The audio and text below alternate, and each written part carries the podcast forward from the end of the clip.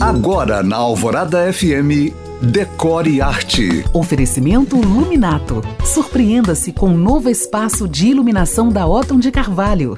Como eu prometi ontem, nessa sequência incrível de podcast sobre o papel do banheiro no Feng Shui, que você pode ouvir de novo no site da rádio, hoje eu listo nove procedimentos para que os banheiros e lavabos não roubem mais a energia da sua casa, ou seja, as curas, como são chamadas. 1. Um, mantenha as portas de banheiros e lavabos fechadas. 2. A tampa da privada também deve ficar sempre abaixada na hora da descarga. 3. Os ralos do chão devem estar sempre cobertos ou tampados. 4. Assegure que o banheiro esteja sempre limpo e de janelas abertas, se possível. 5. Coloque acima do batente da porta, do lado de fora, um espelhinho para refletir o excesso de energia que o banheiro pode roubar. 6. Faça a energia deste ambiente subir, usando adornos de madeira ou cor verde.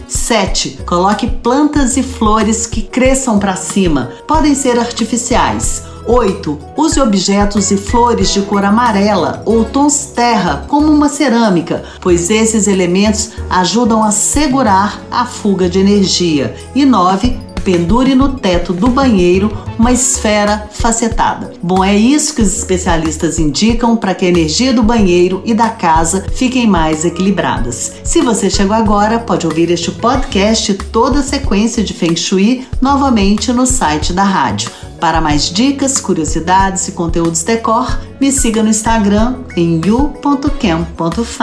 Eu sou Janina Esther para o Decore Arte.